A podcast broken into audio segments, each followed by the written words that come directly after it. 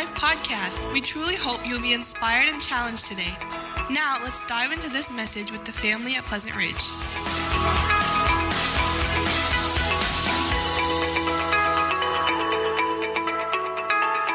All right, we've been working through uh, 1 Corinthians uh, chapter uh, 12 recently, and uh, now we're in uh, 1 Corinthians 13. And if you're just joining with us, we've been teaching on spiritual gifts and what, uh, what Scripture has to say about what the gifts are, how they're supposed to operate within the church, and the purpose of them. And uh, we've already uh, worked our way through uh, Ephesians 4. Uh, we worked all the way through 1 uh, Corinthians 12. And this morning we're going to be here in 1 uh, Corinthians 13.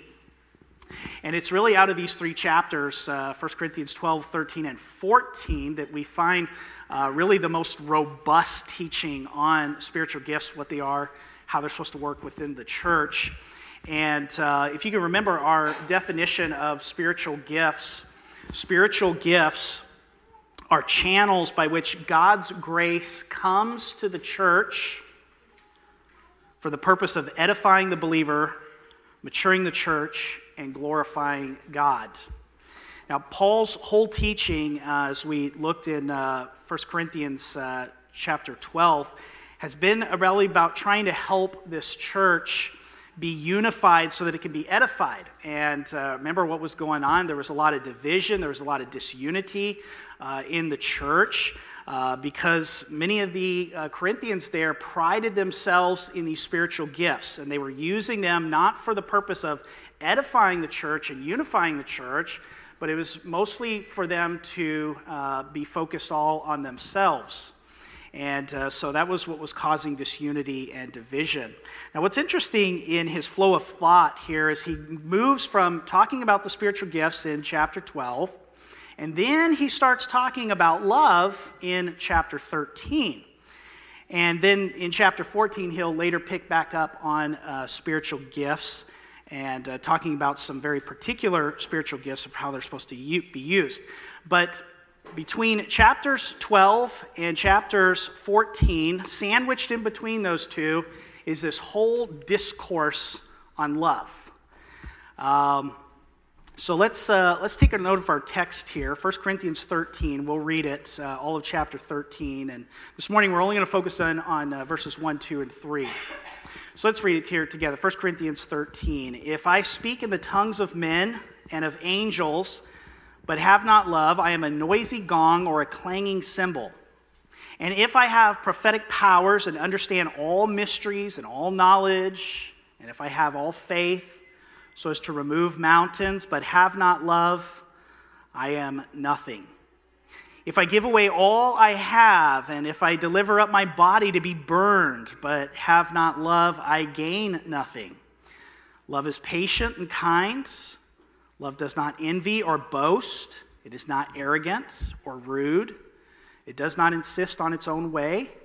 It is not irritable or resentful.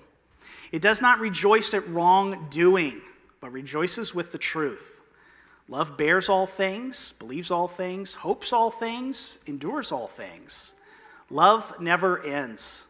As for prophecies, they will pass away. As for tongues, they will cease. As for knowledge, it will pass away. For we know in part and we prophesy in part. But when the perfect comes, the partial will pass away. When I was a child, I spoke like a child, I thought like a child, I reasoned like a child. When I became a man, I gave up childish ways. For now we see in a mirror dimly, but then face to face. Now I know in part then I shall know fully, even as I have been fully known. So now faith, hope, and love abide, these three. But the greatest of these is love. Paul's approach to teaching us about love is really different. He begins in verses 1 through 3 by showing that spiritual gifts really only have minimal value. In verses uh, 4 through 7, Paul does not attempt to give us a very technical definition of love. Instead, he describes love in a way which makes it very clear what biblical love really looks like. And his description makes it glaringly evident that the Corinthians have indeed abandoned their first love, as uh, you'll see there. You know, if I do these things, but yet without love, you know. In verses 8 through 13, Paul then contrasts love with all spiritual gifts, showing that while all of the spiritual gifts are temporary, Christian love really is eternal, outlasting even faith and hope. And if we measure the value of something by how long it lasts, love always comes out on top. It truly is paramount. Love is the better way, as what he said, I desire, you should desire the higher gifts, and I will show you a still more excellent way or a better way. And then he goes on to the discourse of love. So it's no coincidence or accident that this chapter uh, really intervenes between chapters 12 and 14. It isn't as if Paul broke off his train of thought here. He's talking about spiritual gifts, and then all of a sudden he wants to start getting romantic on us. You know, he just kind of loses thought and says, ah, you know, let's talk about love now just for a little bit, and then we'll go back to spiritual gifts. No, that's not it. This chapter is probably one of the most familiar passages of Scripture with Christians and non Christians. We see portions of this passage used and associated with all kinds of things. Uh, we find its message on signs to decorate our houses, coffee mugs, t shirts, protester signs. It's used for titles of marriage books and messages and greeting cards.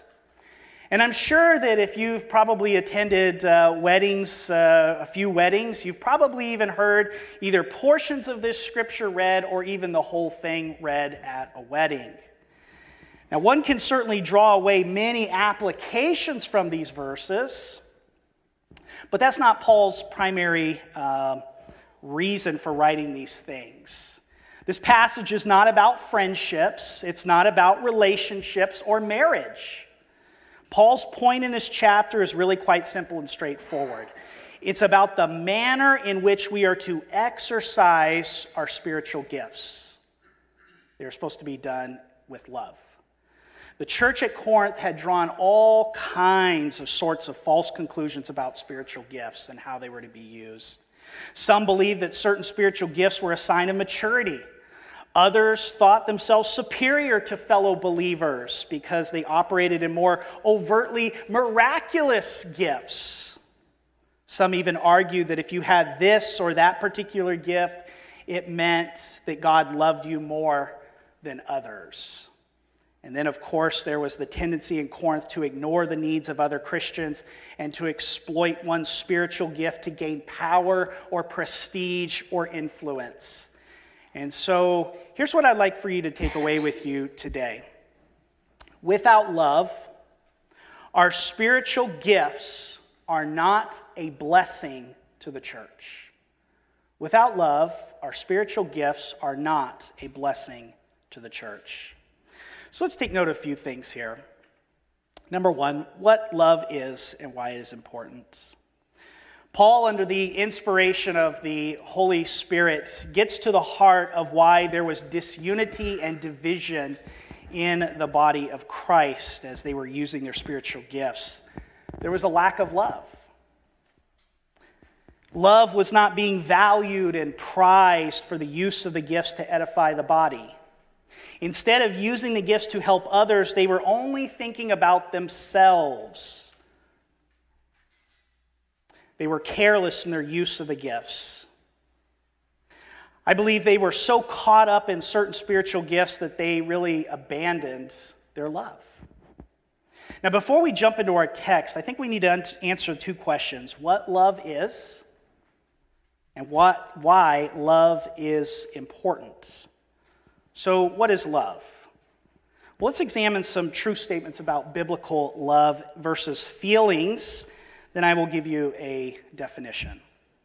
So here's the first one. Biblical love, as defined in 1 Corinthians 13, is a command to act. The word has little to do with emotion. It has much to do with self denial for the sake of another.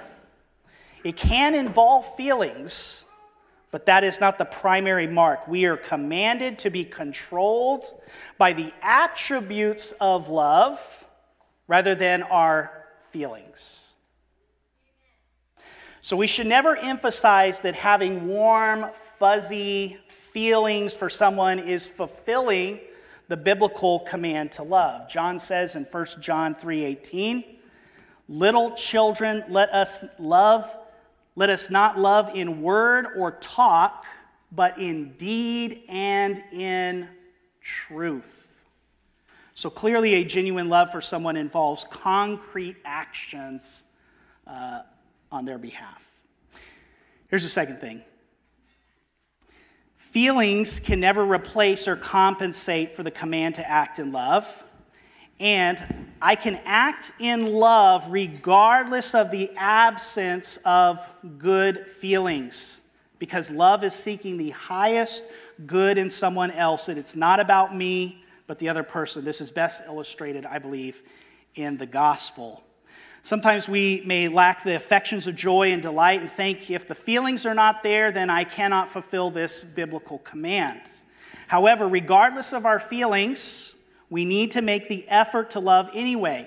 Can we love someone in the absence of good feelings? Yes. And I believe when we think about the gospel, we think about we, as human beings who were lost without sin, we were rebels against God. Uh, we uh, went contrary to his way. We were um, in league with the devil. Uh, we were sinners. Uh, Romans 5 8, but God commends his love towards us in that while we were yet a sinner, Christ died for us. It's not like God looked at us and, and said, Well, you know, I just, you know, there's just that, there's just, there's just that little sparkle there, little sparkle, and boy, if they're, you know, I just see that, and so, you know, I'm to die for them. No, we were sinners, dead in our sin, under the wrath of God, and yet God put on display uh, His love towards us through His Son Jesus Christ by taking our sin debt, paying the debt that we deserve on the cross, taking God's wrath so that way we could be forgiven and so that way we could experience salvation. So, I want to give you a beautiful definition of biblical love. This is not my definition, uh, but I found it. I, I believe it's, uh, it's very, very good. This belongs to Sam Storms, who is a uh, Bible teacher. But here it is Love is a delight in and a commitment to act for the welfare of another without regard for their loveliness that often comes at great sacrifice to oneself.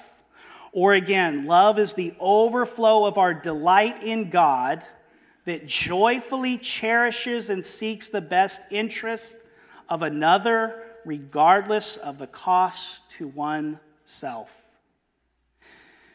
So, knowing what love is, in a biblical sense, we need to know why it's important. So let me give you a few reasons why love is important. Now, this is not an exhaustive list here, and I'm sure there can be more uh, that can be added to this, but here, here's just at least 10 of them. Number one, loving God and loving neighbor is how the whole law is summed up.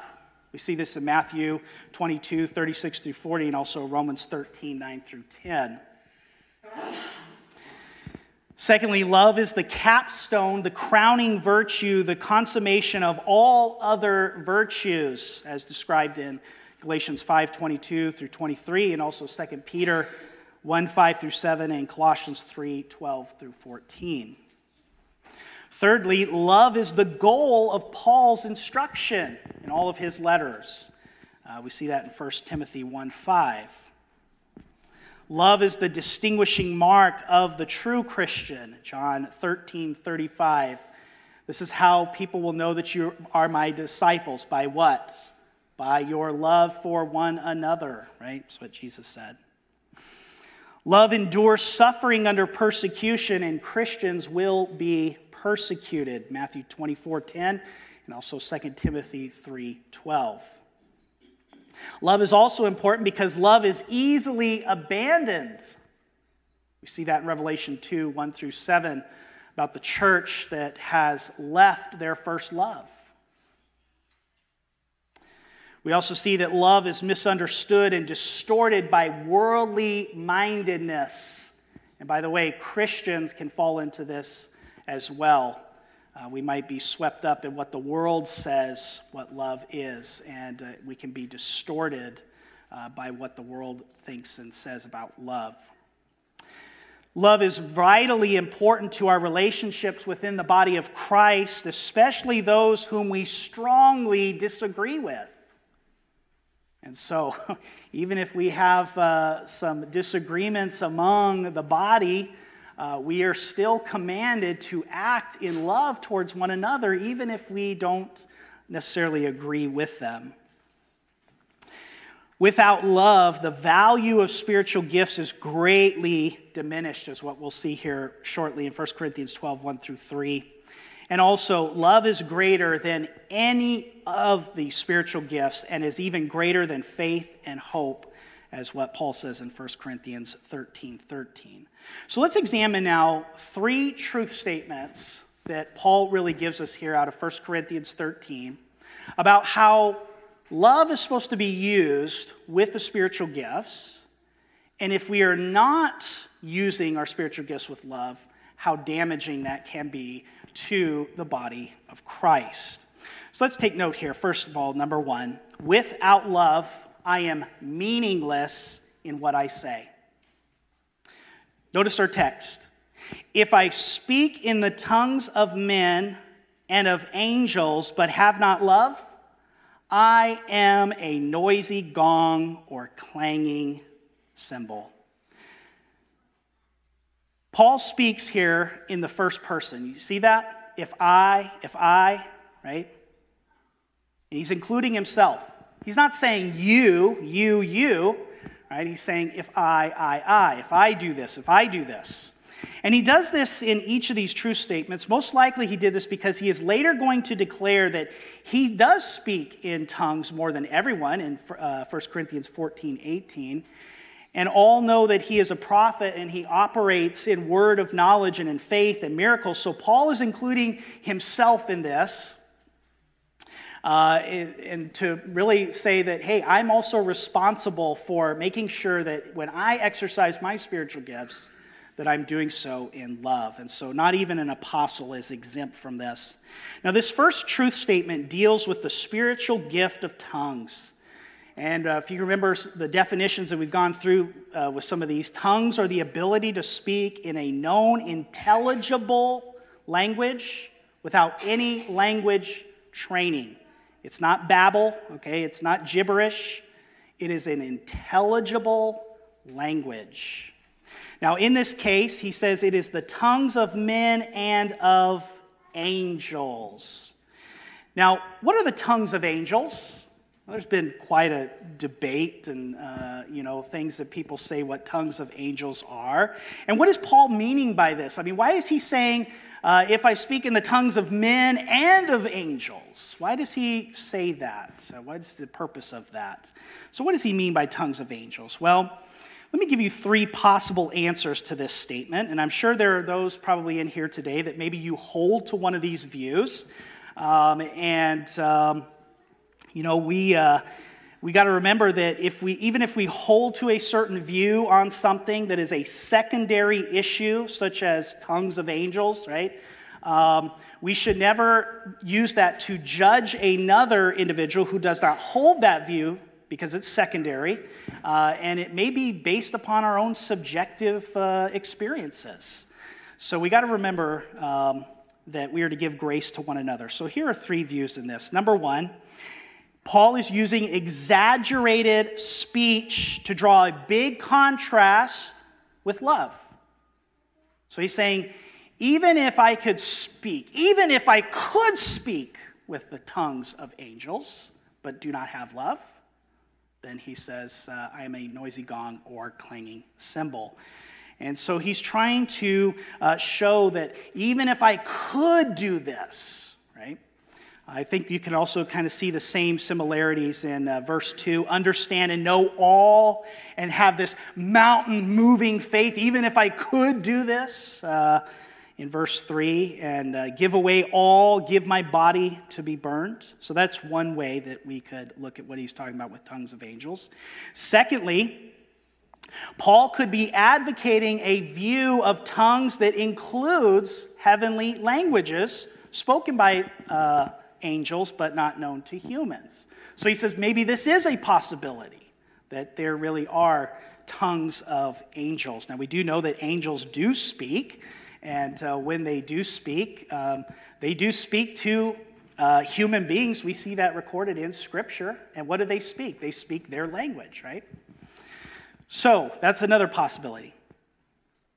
Here's a third one Paul is referring to a common belief in the church that the gift of tongues was a gift of angelic languages. And he is simply using this phrase to gain their attention. In other words, these believers at Corinth actually believed that there was a language of the angels. And Paul doesn't necessarily believe in it, but what he's saying is he's using their language so that way he can speak to them and say, okay, I know you guys believe this, but let me tell you something about it. Okay? And so that could be a third reason of what he means by that. So he's not in agreement to their belief of angelic languages, but only so he can speak to the issue at hand. And so there's really quite a wide range of views here. Now remember, as what Paul said, the spiritual gifts are not at our disposal, meaning something that we do. It's not something we work up. Remember in 1 Corinthians 12, he says it's a manifestation of the Spirit as he wills, right? So Paul's trying to help them to understand that it's not when we choose to do this or when we want to do this, it's a manifestation of the Spirit. And we'll examine the spiritual gift of tongues in greater detail when we get to chapter 14. But I want you to take notice of a few things here. Take note of Paul's words here. Okay, now listen very carefully what Paul is saying. All right? Paul says that the tongues are not what has become a noisy gong or clanging cymbal, but rather he has. And so without love, it's not that the tongues have become a noisy gong or clanging cymbal, but rather he has in what he's saying. It's become meaningless in what he is saying. Adrian, can I borrow you just for a sec? Um, just hop up back there where the drums are and grab a, grab a stick there. And what I want you to do, Adrian, is I want you, as I'm speaking, I want you to just go ahead and clang away on those cymbals, okay? So go right ahead. Ready? No, that's a, there you go. The cymbals. There you go. You got it, okay? And go ahead. I mean, just let her rip, okay? Yeah, there you go. Yeah, so anyway, keep going, keep going. Louder, louder. Come on, come on. Yeah, so anyway, I just want to tell you guys how much that uh, I think that, you know, really enjoy being here. And, you know, you guys are, you know, doing a lot of great things. And so, you know, we, we really love being here and we enjoy worshiping with you all. And, you know, it's just wonderful what we do here today. And all right, thank you, Adrian. Appreciate it. Okay? So Paul says here, he says, without love, what I'm saying is just meaningless. There's no point to it whatsoever. Okay? And it's just, you've, you've become just this clanging gong or, or, or crashing cymbal, just constant, constant, constant, constant, constant. If a person persists on using this gift, the gift of tongues, without love, in ways that they could do this, drawing attention to themselves, using fake spirituality. Look how spiritual I am, I'm speaking in tongues. Woo! Right? Looking down on others who don't have this gift. You're not really spirit filled unless you speak in tongues. Paul says that it will affect them personally. He says they have become, he says, I am a noisy gong or clanging cymbal. Lovelessness will make tongues useless. But not just useless, you will become a nuisance to the whole body who has to endure you, to endure what you're saying, because there's really no purpose in what you're saying. It's just useless. It's, it's not tied to love. And so without love, I am meaningless in what I say. Here's the other thing that Paul says, mentions in verse 2. Without love, I am nothing in what I know and do.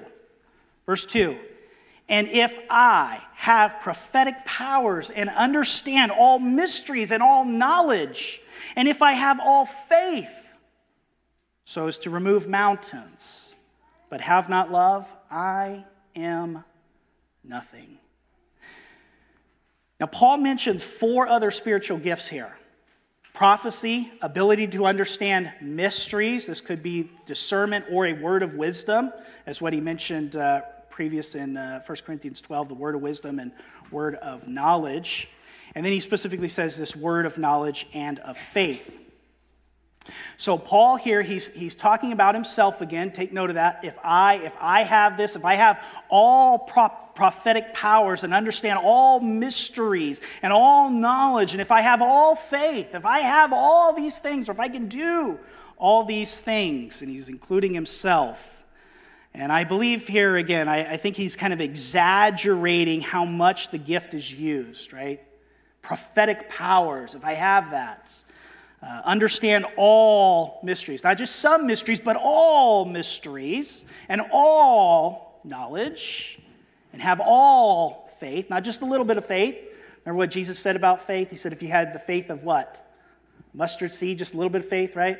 But Paul's here saying, if I had all faith, if I could do all this so as to remove mountains, but have not love, I am nothing. All these gifts are good in themselves. There's nothing wrong with pro- prophecy or a word of wisdom or a word of knowledge. There's nothing wrong with having faith. These gifts are good. They're good and useful for the church. But these gifts can bring great benefits to the body of Christ, but without love, those benefits are hindered. Paul emphasizes again that it's not these spiritual gifts that have become nothing, but rather he has. You see the emphasis there? He says, I am nothing. I am nothing. You see the view that Paul had of himself? Right? I am nothing. And so without love, I am nothing in what I know and do. You see, we need to remember that we offer nothing to the body of Christ when the emphasis is placed on us. What good is prophecy, being able to understand mysteries, knowledge, and have faith that can have the kind of faith that could even do the impossible, move mountains? But what good is that is if we don't have love and instead of moving the mountain, that mountain falls on an individual and crushes them? And so, yet, even with that kind of faith, we are nothing without love. The Corinthian Christians missed the motive and the goal of the gifts, making them their goal. It was all about them.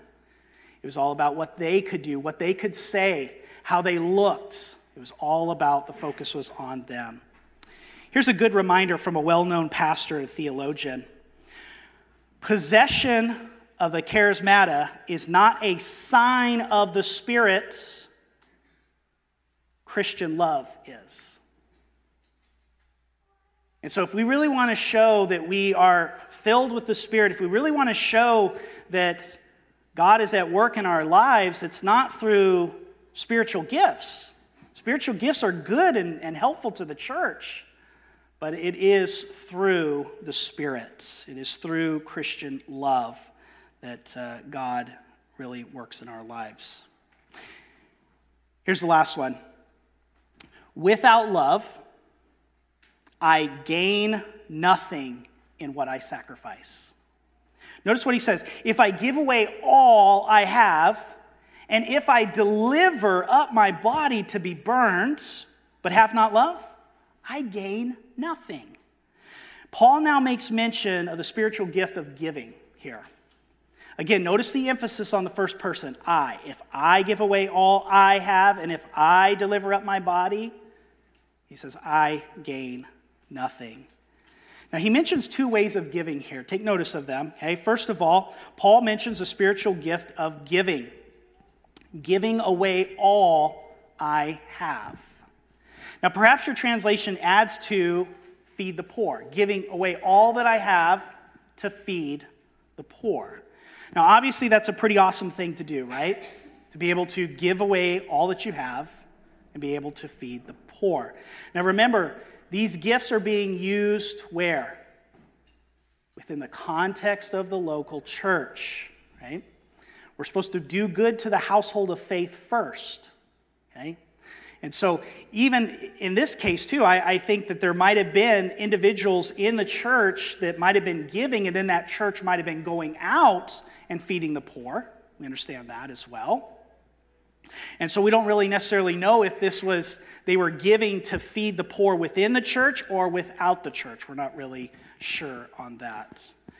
And so, if you have a person exercising this gift and giving away all that they have to benefit someone or perhaps a group of individuals in local church or outside the local church, if they are doing it for the wrong motive, not for love, that person gains nothing. Their reward is zero. They're just like what Jesus said they have. They have their reward. They have the applause of men. They have the, wow, did you see how much he gave? Right? Because it's behind, it doesn't have the right motive. Love isn't always the motivation for giving. Some people give just to get back, or out of guilt, or out of control, or prestige.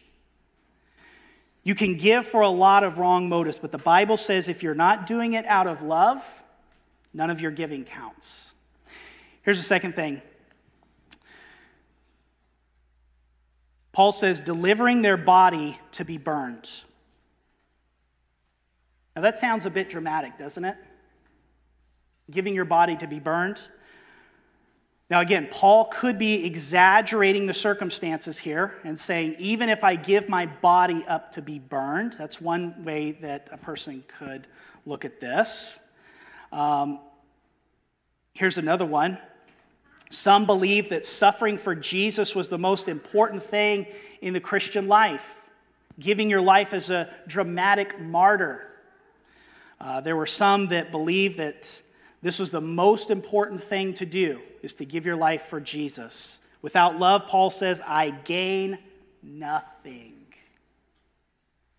Thirdly, this could also be a branding of the flesh to be a slave or criminal for the sake of the gospel. And so one could look at this and say, hey, I'm, I'm going to give my body to be burned, to be branded in a way uh, for the sake of being a slave or a criminal of the gospel. Either way, the emphasis is still the same. Even if I lay down my life in some dramatic display, he says, of martyrdom, or give my life as a criminal or slave to the gospel, apart from love, Paul says, there is no gain. I gain nothing. There is no reward whatsoever. Again, I can't emphasize how important love is in using the spiritual gifts.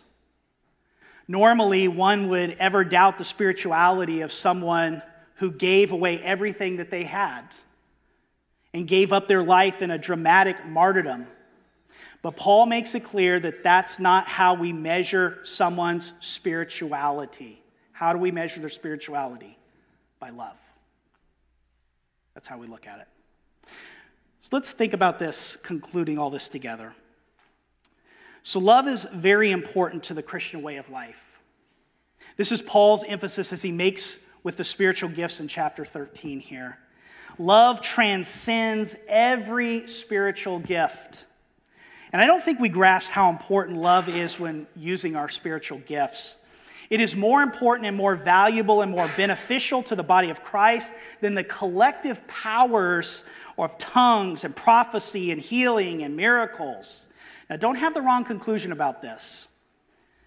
In saying that love is better than spiritual gifts, he does not mean that spiritual gifts are bad. His purpose in this chapter is not to devalue spiritual gifts, He simply means that in the scramble for the giftings, this, well, I got to do this and I got to do that and I got to be this and I got to be that, this scramble of this, the tendency that some of them have to produce pride and arrogance, love must be paramount. So, spiritual gifts are good and important, and in my opinion, indispensable to the church, but only if exercised in love. In the absence of love, they are utterly worthless. And so, here's a good thing that we should remember about all of this we should never measure spirituality or value spirituality by a person's gifting, but rather their character. This can be so dangerous in a church as well. Because you might have somebody who's very gifted and very talented. And we say, oh boy, this person's got it. Oh, they got this, they got that. Oh, we need them, we need this, we need that. But yet their character does not line up with Scripture. And that can be very dangerous if we say, we need this, we need that, we need this. No, what we need is we need biblical love. We need a person who is walking in the Spirit, we need a person who is exercising the fruit of the Spirit, right? Showing forth the fruit of the Spirit. And so it's important that we remember some of those things. So just remember whatever giftings that God has gifted you with, make sure that we are using them with love. Always check your motive. Is this to promote me or is this to help edify the body of Christ? Let's pray together.